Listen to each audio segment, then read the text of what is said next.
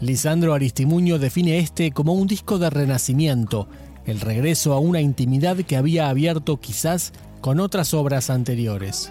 Criptograma es el décimo álbum de su carrera y está editado por Viento Azul, su propio sello discográfico independiente y autogestivo.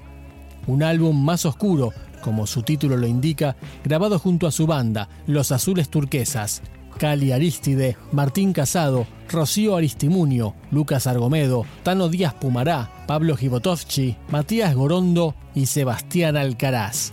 Además, tiene dos invitados, Lito Vitale y posiblemente la gran sorpresa en este disco, el cruce de estilos con una de las grandes apariciones de los últimos tiempos en la música urbana argentina, Woz.